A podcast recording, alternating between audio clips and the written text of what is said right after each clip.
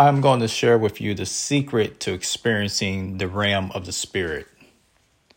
I'm going to share with you the secret to having supernatural encounters, prophetic revelation, supernatural dreams and visions.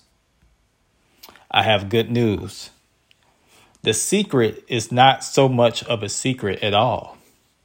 It is simple, and the decision is yours. Are you ready for it? The secret to having the portals of heaven open to you is dying to yourself. You must empty yourself.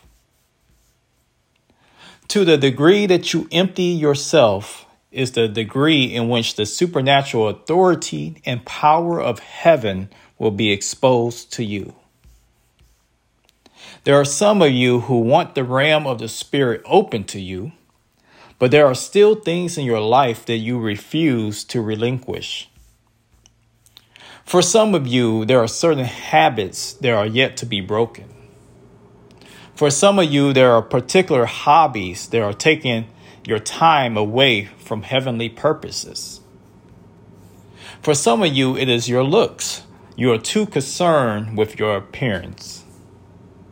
For some of you, it is your need for recognition or wealth.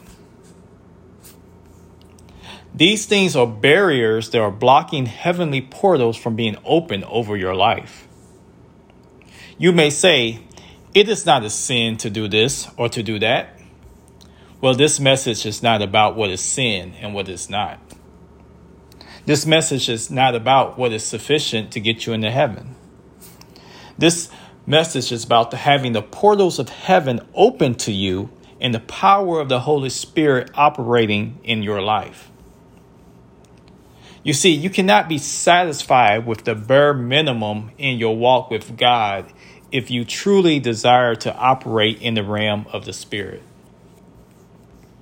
You must have a desperate desire within yourself to get so close to touch the very hem of Jesus' garment. For some of you, the bottle is still half full. But the things that you desire from God requires an empty bottle. It requires an empty you. The less of you in the bottle, the more of God's heavenly glory will fill it up. Let me share something with you all. On July 28th, I had a vision in which I seen a box of cereal. And the name of the cereal was called Spittle. This word spittle is in reference to the Gospel of John, chapter 9, verse 6. It reads, When he had thus spoken, he spat on the ground and made clay of the spittle, and he anointed the eyes of the blind man with the clay. See, the Lord was revealing that the more of him that you and I eat up and consume, the more our eyes will be open to the realm of the Spirit that we much greatly desire. Let me talk a little bit about fasting. Some of you are quick to fast from food in hopes to receive special revelation and supernatural encounters with God. However, food is not your barrier. Food is not what is hindering you.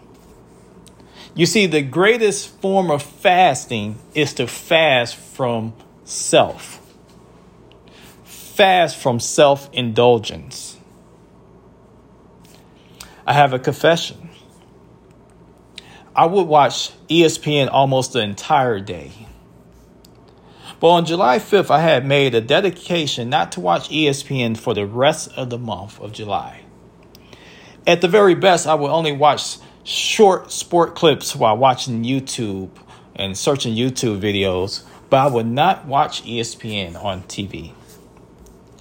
I tell you that since that time till even now, I have had a surplus of prophetic dreams, visions, and supernatural experiences that I never heard of or even knew was possible.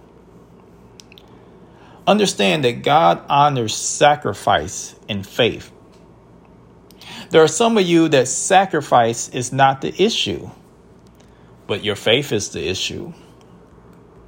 Some of you have convinced yourself that God stopped opening the portals of heaven, of the heavenly realm, 2,000 years ago with the apostles in the book of Acts. I want to share something with you that I believe will open your eyes to the truth. Do you believe that everyone who claimed to see in the realm of the spirit, that everyone that operate in the prophetic, that everyone that has experienced supernatural dreams and visions are lying? Do you believe that all such individuals will risk sentencing themselves to hell for the sake of a lie? Do you think that perhaps just one modern day person is telling the truth? That one modern day person is actually having these experiences? I have more good news. If just only one person is telling the truth, then it is true. And if true, then it can also be available to you. Some of you may not know exactly what is hindering you. Your barrier may be so routine, so much a part of who you are that you are totally blind to it. I want you to ask the Lord to open your eyes of understanding to know what areas of your life you have not yet died to. To know what areas that you are still grasping onto. And I believe that the, that the Lord will bring all darkness to light.